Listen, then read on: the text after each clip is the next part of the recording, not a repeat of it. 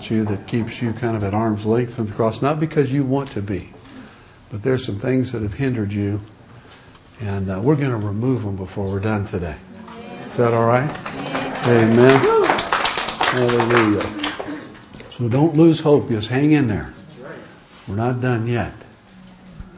I want to thank everybody that put so much time and work into the uh, 25th anniversary celebration for us last night. There's just no way. I, it was supposed to be a surprise to me, and they had to tell me so I'd come. Uh, or at least so I would dress properly, uh, be ready for it in some degree. But so I really don't know who did what. I just saw an awful lot of activity, and I have my suspicions on a few master servants in the body that would do these things for me and for us. And I want to thank you in front of everybody. You deserve a lot of credit for the hard work, and it's always a big deal to make a major event happen the way it did last night. I think one of the probably the best decisions, if it was in fact the decision that was made about last night, is that I, I was not allowed to say anything and I really appreciate that decision. I, I, uh, I did have a pocket full of notes, just in case. But uh, your kindness, your generosity, and oh, this is a reminder. Please put your phones on vibrate. Um, your generosity to us has been extreme once again, and uh, this is a humbling evening. It'd be easy to get puffed up and say, "Oh, gee, look what we did." But you know, we we made it through those 25 years just like some of you did, nip and tuck and a lot of work and hanging on to the hem of the garment and asking constantly for His grace to uphold us and strengthen us together. So we're blessed. We're blessed to be here, and we're not leaving. Amen. Amen. Amen. Amen. Mark chapter 16. If you're wanting to join us in the scriptures this morning.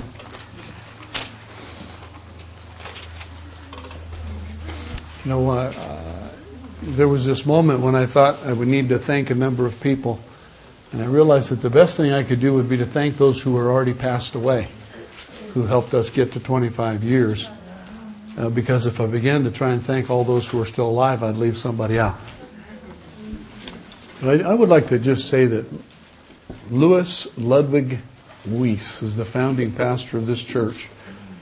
And uh, he passed away very early in life in 1973. He was about 50, 50 years old, 50 in five days.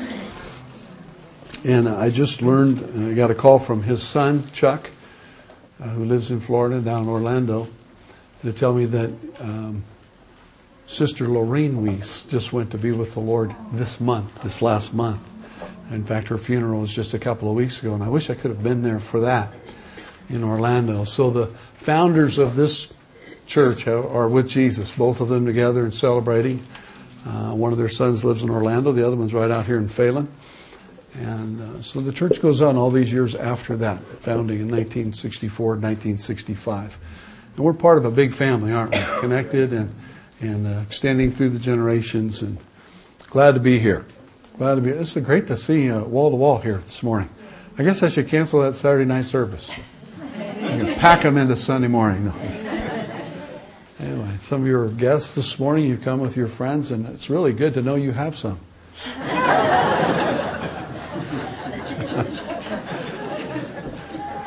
you might want to turn and thank them for bringing you along this morning.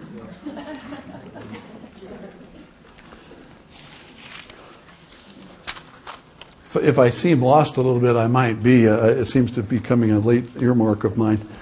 But uh, I'm actually preaching from the chronological Bible, which means everything is not in the regular order. So I have to have page numbers to find things. Mark chapter 16. When the Sabbath was over, Mary Magdalene, Mary the mother of James, and Salome brought spices so that they might go to anoint Jesus' body. And we might just take note. I, I, like to do the chronology. I like to see the picture as it unfolds. Is that all right? Um, I see the crucifixion occurring, the burial, you know, in the tomb and let's get it all done because it's the day of preparation for the Sabbath. You know that to be Friday. Joseph, the rich man who's part of the Jewish council, the Sanhedrin, who the Bible records for us did not agree with the decision that was made to crucify Jesus. Yet he was part of the Jewish leadership that made that decision as a group. And he was a dissenting voter in that group. And I appreciate that about him, that he was a wealthy man, he was a well-to-do man, he was one of the spiritual leaders of Israel. And yet he said, I'm not in favor of this. And then after the crucifixion, he was the one that came and almost in the same spirit of Peter, if you will, kind of impetuously. Said he came forcibly to Pilate. Now here's a, a Jewish leader coming to the ruler who had just condemned Jesus to die, of course. And he says, Give me his body. It's almost sundown, and we need to make sure that he's in the tomb before the day of preparation ends and the Sabbath starts. And Pilate's surprised that Jesus is already dead because crucifixions generally take much longer for a person to pass. And so he grabs one of the soldiers and says, Go get the information, check that out. Uh, we want to make sure that he's really dead. We don't want him slipping him off the cross while he's still alive, maybe resurrect him in that, that regard, which Jesus would not have had anyway, because he was there, hanging there for you. The soldier comes back and says, Sure enough, he's, uh, he's dead. So the body is granted to Joseph and says nearby where Jesus was crucified, there was a garden tomb that had never been used. And so they took him and wrapped him as they could and prepared him immediately. Imagine this with the 75 pounds of ointments and fragrance. That's a lot. That's a lot. It's more than some of our young people weigh today. Amen? And so they wrapped Jesus and took him into this borrowed tomb and laid him. Wasn't his by designation, but it was his by lordship. And they laid him there and rolled the massive stone over the door and then said, Hurry, let's go, let's get home. The Sabbath is beginning. And so it says they rested on the Sabbath, which is what the Sabbath is for, that being Saturday. I'm not sure how much rest anybody really got. Have you ever grieved the loss of a close loved one? You know that there's not much rest that really comes. And even now, when I think of them on that day trying to rest, how hard it must have been. And the ladies were just so anxious about the next day, waiting for the first day of the week, that the Bible says for us that when the Sabbath ended, which means then the sun was going down on that Saturday evening, it says then at that moment, because they were able to, quote, work now, the Sabbath being ended, they went out and got all the spices they needed in order to anoint Jesus' body more properly and more fully as soon as they could. So the ladies went shopping. Well, let's get real. They went shopping at sundown. The mall you getting this? No. no, they weren't mauling. They were shopping. And they got everything ready. And then we come to this passage. Sabbath was over. Mary Magdalene, Mary, mother of James and Salome, bought spices so that they might go to anoint Jesus' body. And very early on the first day of the week, just after sunrise, they were on their way to the tomb. I, I often wonder about this, and I, I try to think these things through further than they're just stated, and then try and amplify it some degree for you at times. That's amplification. Although I'm not amplifying it. Why do we have sunrise services anyway? You know, I had about 120 people out this morning at 6:30 to 7:30 at Pine Summit to celebrate together, and that was that was great. It was good to be there. But I often think there was no sunrise service here. It was just these two gals. Everybody else was snoozing, sleeping in. I think I'm going to volunteer for that part next next year. Should I stand somewhere else? No. Okay. Stand on my head. That would be interesting. They were on their way to the tomb and they asked each other, yeah, evidently neither one of these ladies is a beaver or an analytic person. Because the, who's going to roll the stone away? They had a whole day to think about that. And they went shopping. They never brought it up once. That we're getting all ready, we're going to go do this project, but oops, how are we going to get in? I just think it's a marvelous oversight. Somebody like me would have had a plan for that, right? You'd have had all lined out. Something. Who would have had it planned out? You'd had an outline and, you know, you'd had a fulcrum and a lever or something, or you'd have recruited. They're all ready. They got the stuff. They've been shopping. This, this is their moment. They've waited all the Sabbath to do this, and they're on their way and they don't really have a plan. Like we do right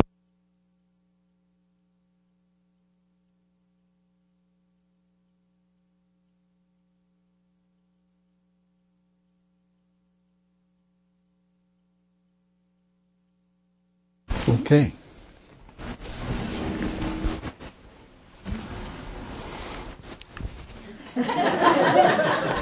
you do it, don't you? You do it. Just checking. Are we? Okay. It's a good thing this isn't video service. Who will roll the stone away from the entrance of the tomb? But when they looked up, they saw that the stone, which was very large, had been rolled away. As they entered the tomb, they saw a young man dressed in a white robe sitting at the right side, and they were alarmed. Don't be alarmed, he said. You're looking for Jesus, the Nazarene, who was crucified. I like these seven words that come next. He is risen. He is not here.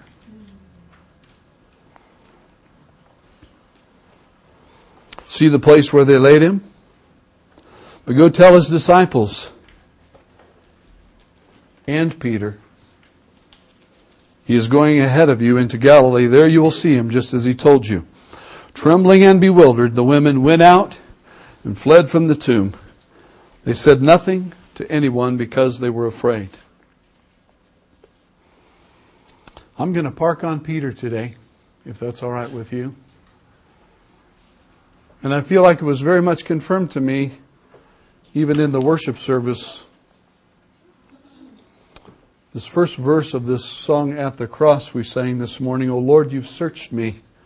You know my way, even when I fail you.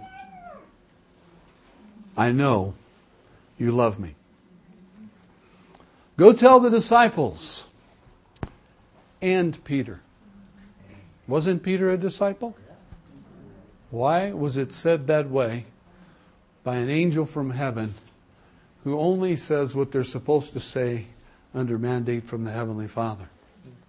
And I know we have different records of it in the different Gospels, but this one stands out to me and the, the story bears out. Go tell my disciples and Peter. We got a few Peters in the room today, I'm sure. And it's you that I'm concerned about. Because your personality and maybe some of ours who are not so much like Peter are bearing the same injury. That there's been a place of failure in our lives that keeps us at arm's length from really that holy surrendered part that we just talked about earlier. We need to be able to close the gap between our failure and the answer. Go tell the disciples and maybe my emphasis is incorrect, but I'll say it this way. Go tell the disciples and be sure that Peter hears that I wanted him to know. Amen.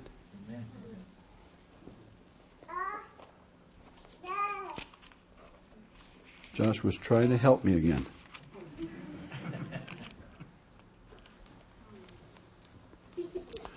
John chapter 20 says early on the first day of the week while it was still dark mary magdalene went to the tomb and saw that the stone had been removed from the entrance. So she came running to simon peter and the other disciple the one jesus loved and said they've taken the lord out of the tomb and we don't know where they've put him this is john's gospel. This is how he relates it to us. John was on the receiving end of the ladies who went to the tomb. with Peter. He was back at the house. He was back at wherever they were. And the ladies had gone and had this experience with the angel and the directive to go and tell the disciples. And there he's on the receiving end as he's capturing his gospel here. And this is what he hears. He sees the ladies come running. I mean, they're worked up. They were trembling and afraid when they left the tomb. Who knows where the spices are by now? Have you thought about it? Are they still carrying them? Did they drop them on the floor in the tomb? Where uh, the outside? Who knows where they're at? But they're certainly not concerned with those today. At this point, they've taken him. We don't know where they've put him.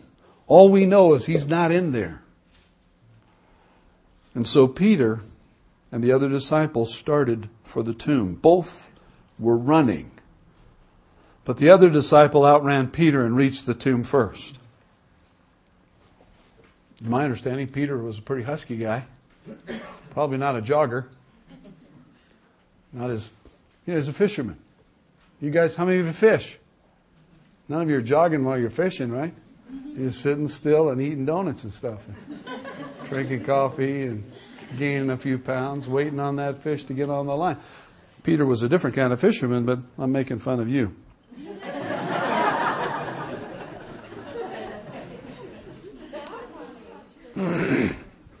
John and Peter run into the tomb.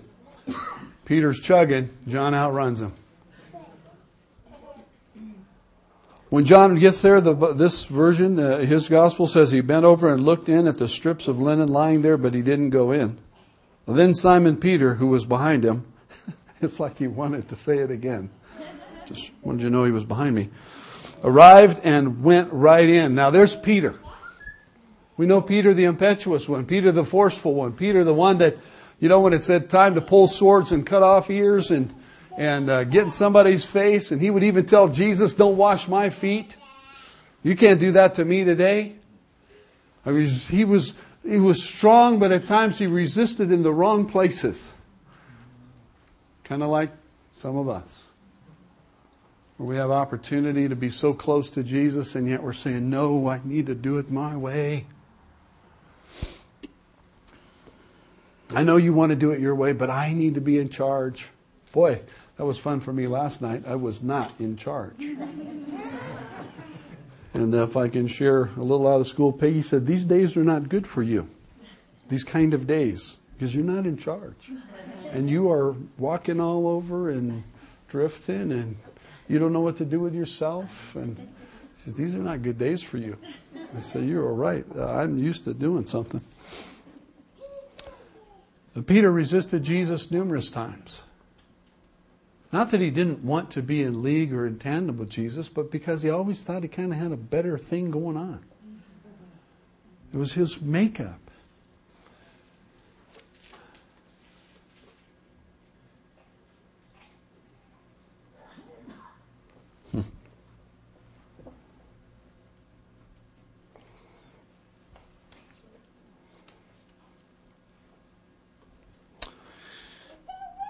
He runs right in into the tomb, verse 6, he saw the strips of linen lying there as well as the burial cloth that had been around Jesus' head.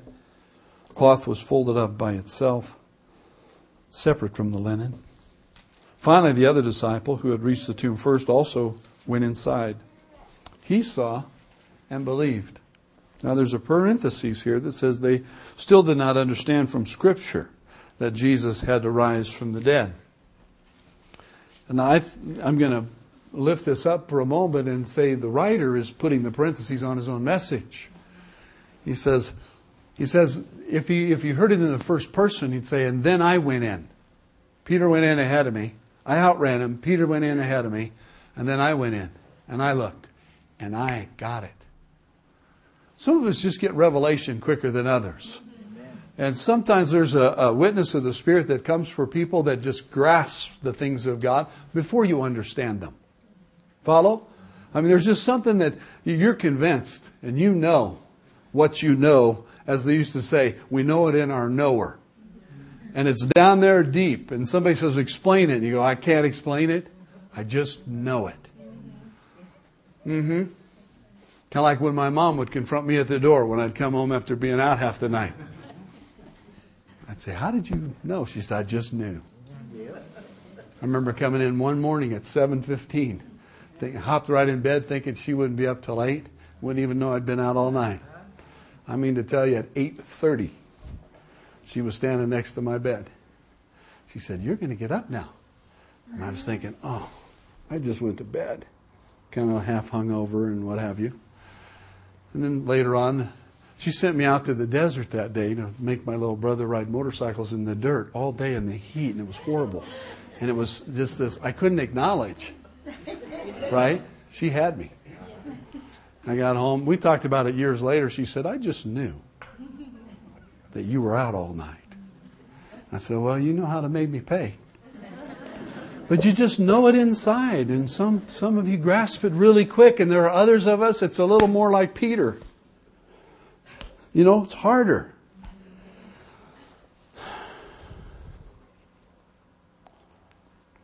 The disciples went back to their homes. In fact, in Luke, I'm going to add this from Luke chapter 24. Verse 12, it says, Peter, however, got up and ran to the tomb.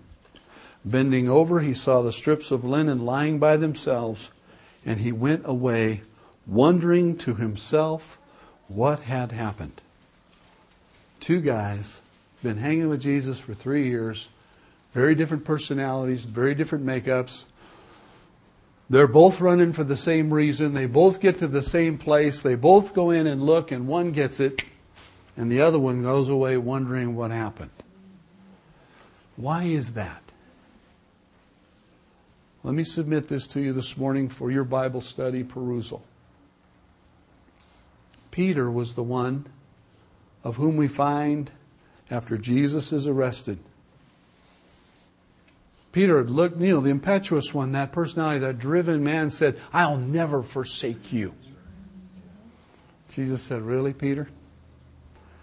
You know, before the cock crows, you're going to deny me three times. And I, am sure right then, Peter inside himself was saying, That is not going to happen. I'll show you. Anybody seeing a mirror yet? John didn't have that issue to deal with at the tomb. John was looking for truth. John was the one that Jesus leaned over in the dinner and as he relates to himself says the one that Jesus loved. He never states it as himself. He just says the disciple that Jesus loved, the one on whom he laid his head. So when John gets there and there's no Jesus, he understands. Not entirely. But the revelation, I believe, comes to him and says, and he believed. But Peter's got something that's holding him at arm's length from his Savior. He's got a failure. He's got a failure in his life that is holding him away. He knows that the last event he spent with Jesus was there in that early morning hour when the third time somebody said, You were with him, your speech betrays you. The way you talk tells us you're one of his. And Peter riles up on the third time and using an old King James word, vehemently says, I don't know that man.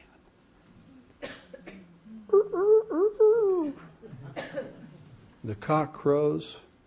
He remembers what Jesus said. He the Bible says they catch eyes.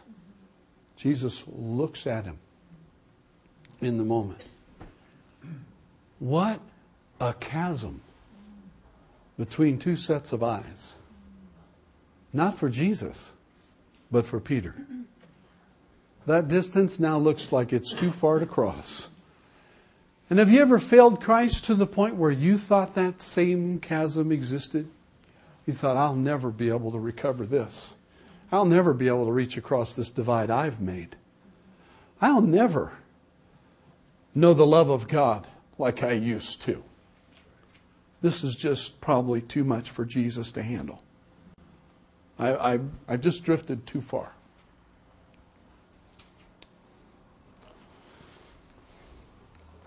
You're not too far.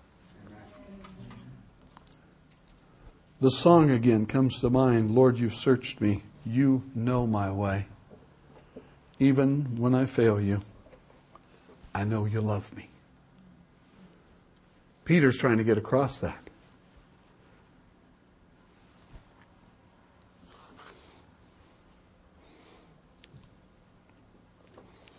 John chapter 21.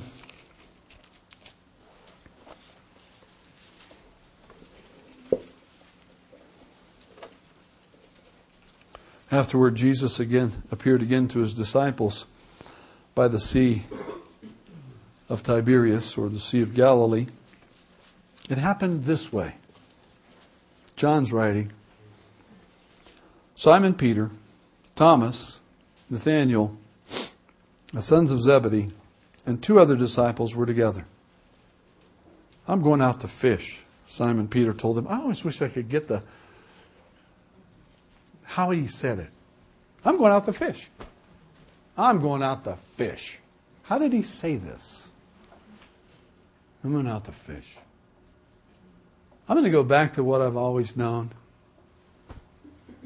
I don't know what else to do right now. He's appeared twice before this, but Peter's still st- shaken. He's still got a divide. He's still got a distance in his heart. He doesn't want it, but he doesn't know what to do with it.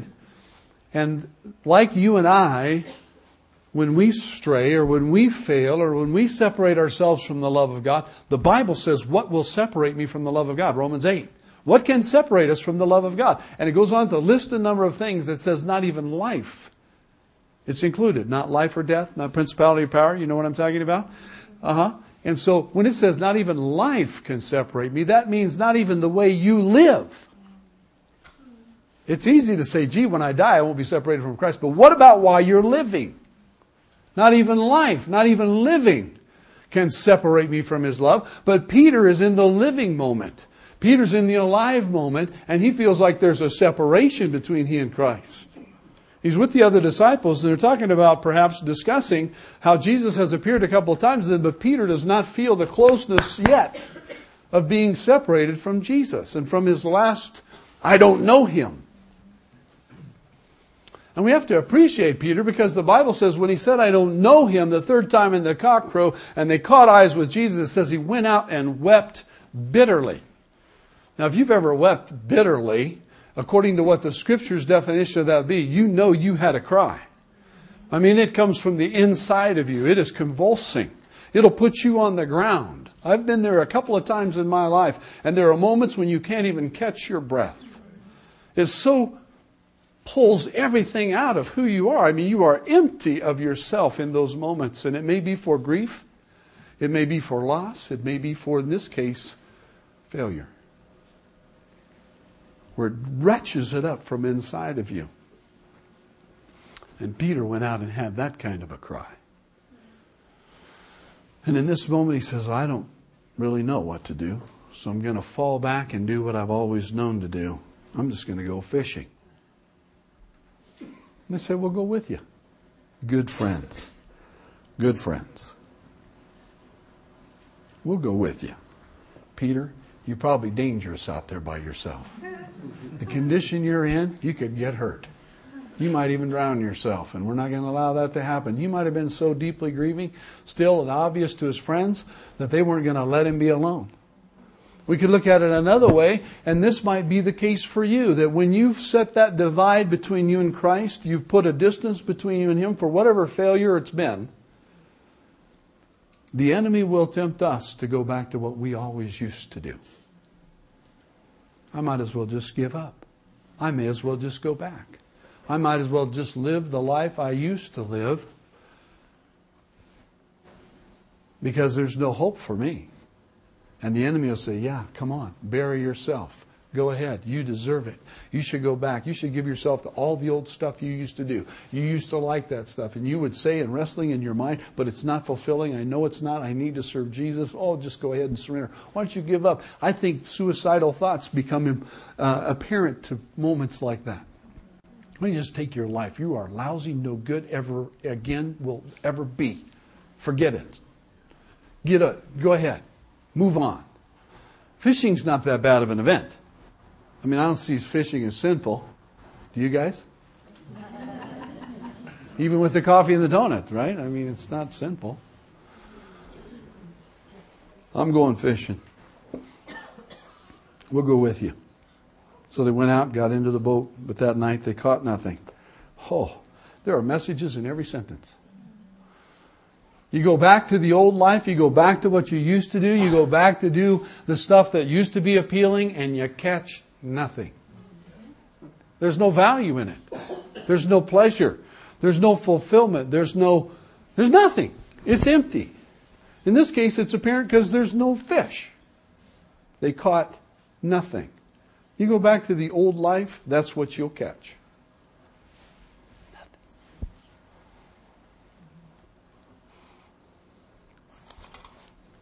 Early in the morning, Jesus stood on the shore, but the disciples didn't realize it was Jesus. He called out to them, Friends, haven't you any fish? I love these pictures of the Bible. No, they answered. He said, Throw your net on the right side of the boat and you'll find some. When they did, they were unable to haul the net in because of the large number of fish. Then the disciple whom Jesus loved said to Peter, They're still hanging out together. They jogged together. Now they're fishing. This looks like a good relationship to me. Simon, uh, Jesus, the one whom Jesus said said to Peter, it, "It's the Lord." John already believed, right? He was already there. He already had the revelation. He's alive. Jesus is alive. By the way, on a Sunday morning like this, an Easter Sunday morning, I'm coming from a, a, a an assumption, and that is that the resurrection is real. It's already happened. It's history, and you're not going to disprove it. So I'm right, and if you don't think it happened, or if somebody in the world doesn't think it happens, they're entitled to be ag- absolutely wrong. Because this is something we just assure ourselves of every time we have these services. It happened. And it's real. It's the Lord. John's just tickled inside because this is probably the same moment he felt when he stuck his head in the tomb and went, Oh, yeah, of course. He's not here. Of course he's not. Peter's shaking his head all the way home. I don't, what is going on? As soon as Simon Peter heard him say, It's the Lord, he wrapped his outer garment around him, for he had taken it off, and he jumped into the water. The other disciples followed in the boat, towing the net full of fish, for they weren't far from shore, about a hundred yards. But Peter is covering the hundred yards wet. I don't know if he was swimming with his clothes on or if he was shallow enough to walk. I don't think it would have been shallow enough if they were catching fish to that, that account, but all of this stuff that's happening is miraculous, so maybe, maybe he started out walking. He did it before, right? I'll just walk over there. No, we know that's not true. When they landed, they saw a fire of burning coals there with fish on it, which they didn't have any earlier. He had some. How did he get his fish? We've been out here all night. We didn't get in until he told us how to get them. And anyway, he's already got a barbecue going. There's some bread here. And uh, Jesus invites them, why don't you bring some of the fish you've just caught?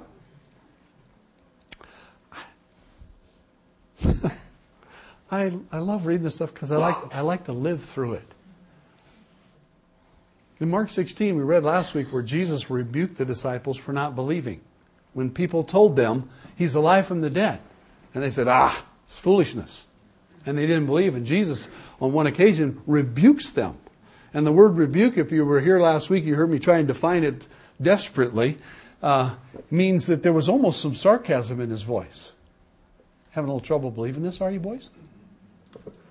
And, and he, he said, Come on, where, where's your faith? We've been all over this. How many times? We broke the bread, fed the thousands, we healed the sick. Where, come on, can't you guys get up to speed here? And Jesus had a way of prodding. These are his friends. And he's, he's poking them and he's, he's, uh, you know, he's, he's making, he's provoking them. The actual word for rebukes says he was provoking, like the two schoolyard kids pushing on each other's chests and trying to get something going. And so here I, I see this. Why don't you guys bring some of the fish you just, you just caught? I mean, uh, how'd you catch those fish anyway, boys? Yeah. Just want you to remember it was the guy you didn't know on the beach who said, throw your net on the other side. We've been here before too. Simon Peter climbed aboard, dragged the net to shore. It was full of large fish, 153, but even with so many, the net wasn't torn. And Jesus said to them, Come, have breakfast, which is what you do after a sunrise service. None of the disciples dared ask him, Who are you? They knew it was the Lord. Kind of an interesting predicament. It's him, but we shouldn't ask, or should we? How are we certain? Do we know? Looks like him. Barbecue, fish, net. It's pretty apparent. Wow. Is this happening? Mm-hmm. Or could you put yourself there and go, is this happening to us? We're having a barbecue breakfast with Jesus on the beach. I kind of like the lifestyle so far. Fishing, barbecue on the beach, hanging out, friends, jogging. Sounds like something I could do. A little less of the jogging part, probably, but.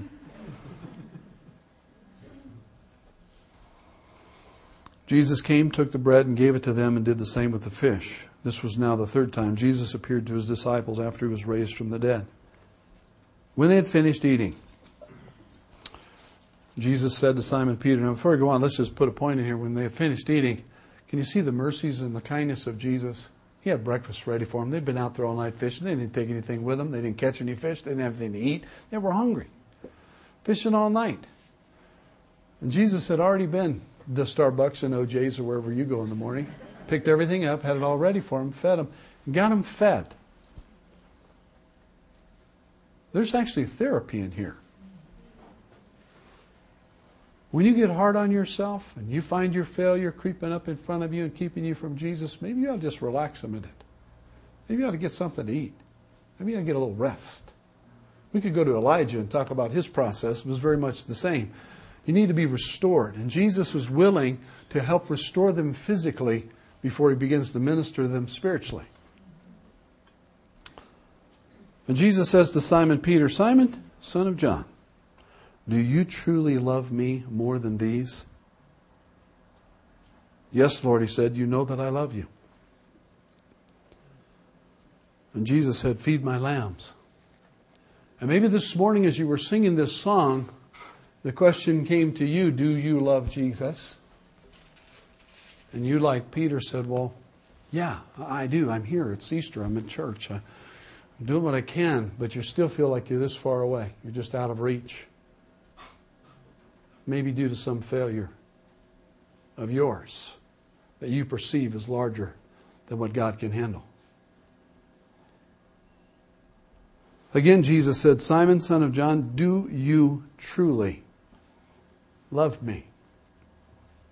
And maybe this was the moment for you this morning when Jaden was trying to tell you, you know what, let's sing this again and let's talk about being wholly surrendered. Let's see ourselves at the foot of the cross broken as the song said. Broken there at the foot of the cross. And let's see Jesus come and take the brokenness of our lives and put us back together at the foot of the cross because there's no place else in all of history that that's going to happen for you or for anyone. Everybody that is broken, that wants to be made whole, must come to the cross. You have to. I didn't make it up. It's not my rules. I've experienced it, and a lot of us have. We've come to the cross, and we realize that when we fall down there at the feet of Jesus, in our brokenness, and we finally confess, it's so broken, I can't fix it. Even in my strong spirit, even in my strong will and my ability to do everything else. It's so exciting when I hear of a very accomplished person in life Somebody, maybe we've read about them in the papers and we've heard about them on the radio and TV. And they're all over the internet and they're somebody that the whole world looks up to. They've got it all, as we might say. And yet they have to come to the same cross as everyone else. And when they do, it's such a delight to have them stand up and talk about how, in, in their apparent having of everything, they were absolutely broken and lost without Christ. And there at the foot of the cross, in their brokenness, He pieced them back together as a person and said, I am the only one who can make you whole. And then they start doing like Zacchaeus. Stands up after lunch that day with Jesus and says, if I've wronged any man, I'm going to pay him back times four and I give half of everything I've got to the poor. And you see a life transformation that comes to a person who experiences the wholeness of Christ. Now the only thing that matters is Him. And all the stuff I've got is not mine. And I can just begin to give it away to the poor. Let me, let me have the heart of God in my wholeness and begin to minister to the world with whatever I have. And even if you don't have a lot of stuff, that the world offers. You see lives transformed to the point in the Bible to where every disciple, every apostle was martyred for Jesus. And in the same context, Christ says to you and I, unless you're willing to give up everything, you really can't be my disciple. And so we alone, with whatever little we have or whatever lot we have, all come in our brokenness and say, Jesus, can you repair this? Can you fix this? He's the only one that can repair broken hearts.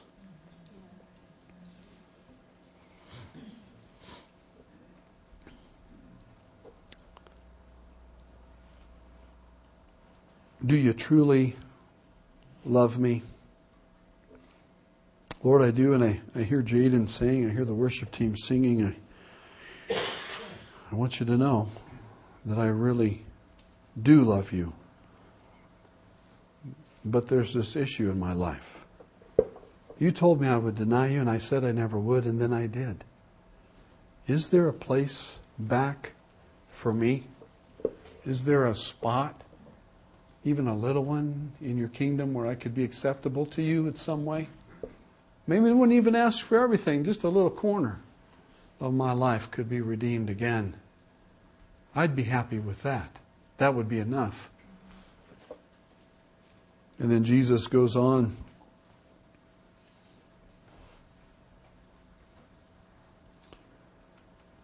After he's been told to take care of his sheep the third time, verse 17, he said to him, Simon, son of John, do you love me?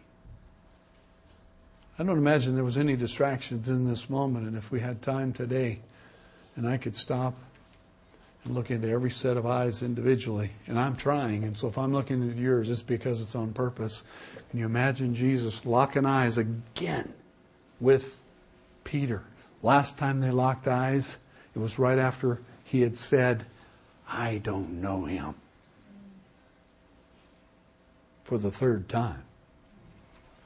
And Jesus locked on like radar onto Peter and said, Peter, I'm asking you this question Do you love me?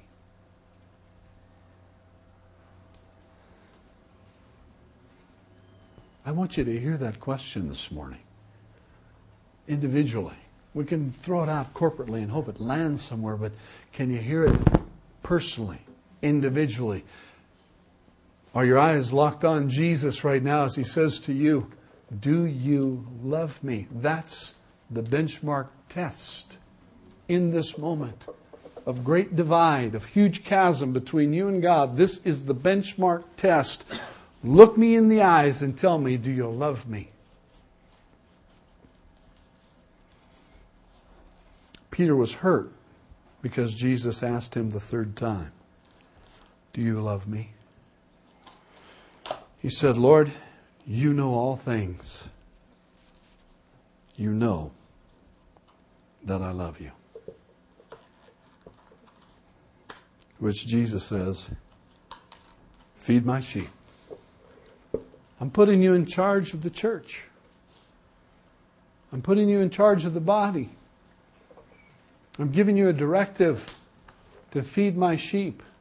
I've done it these three times feed my lambs, take care of my sheep, Feed my sheep. And I don't think we need to dissect that any further than to understand that Jesus was saying, I, you denied me, and this is not new to me by any means, not from me.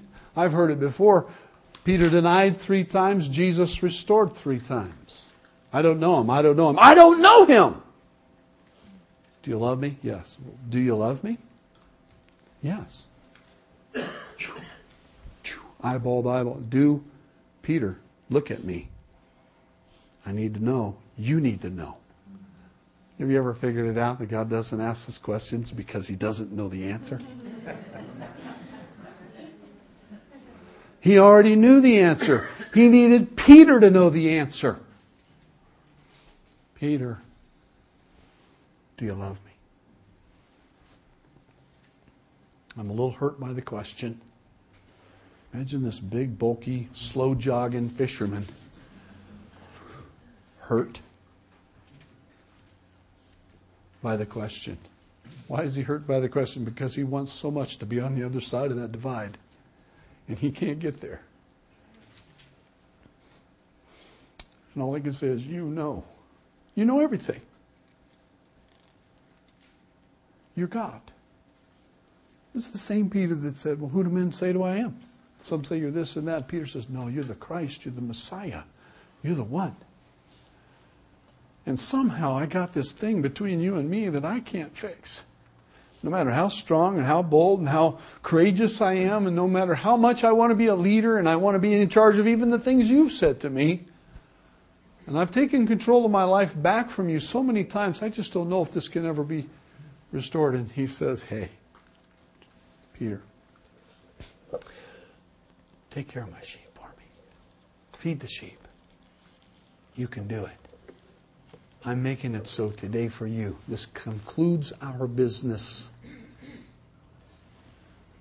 We're restored. You denied me three times. I brought you back three times. We're right here with the brothers.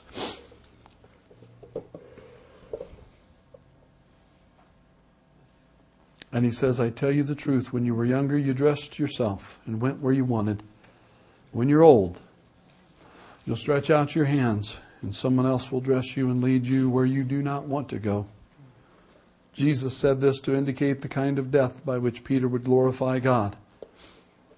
And then he said to him, And may you hear the same words today Follow me. Follow me.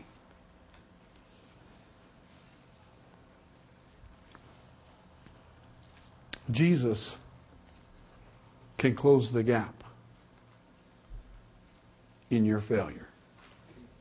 His grace is sufficient for you. His power is greater than your sin. And as Christians, yes, we sin. Uh huh. Remember, I used to make these buttons that had a whole bunch of letters on it, and it was the first letter of every word that you would wear around, and it stood for something like please be patient with me. God isn't finished with me yet, or something. And people would ask, what does that mean? And you'd tell them it was a witnessing. So there's a truth in there. Be patient with me. God's not done yet. We're just Christians. We're saved. We're going to heaven and we fail. That's why there's a 1 John 1 9 in the Bible for us. That if any man sins he confesses his sins, and God is faithful and just to forgive those sins and to cleanse us from all unrighteousness. I mean, he's made, some people say he's the God of the second chance. I, I don't know. I've had about a thousand million second chances. Amen. They always feel like the second chance, but Peter is right here for us today in this resurrection story, giving us this good news once again that there is no chasm that you can make that is greater than God can reach across. If you'll let Him. If you'll quit holding up and pushing out and going fishing, take it in the illustration. Quit running back to the old ways. Quit getting caught up in the compulsive cycle of sin. Quit giving over to the world what belongs to Jesus now. Uh, make an understanding with yourself that your whole body, soul, and spirit belongs to Him. And He would look you in the eye and say to you, Do you love me? And you and I, wouldn't we? We would be rapid to respond and say, Lord, you know everything. And yes, I love you. Teach me how to love you the way you love me. And let me be one of those that cares for your sheep. Let me be an active part of the body of Christ that helps others and ministers to others and becomes the hands and the feet and the words and the love of Jesus to somebody else. Let me now, having been restored in the chasm of my life, help others get across the great divide in theirs. We have a cause that we live for, and that's to tell others the good news. There is a cross that lays between the two side walls of the greatest canyon of life that keeps you from God. It's you got to come to Jesus through the cross.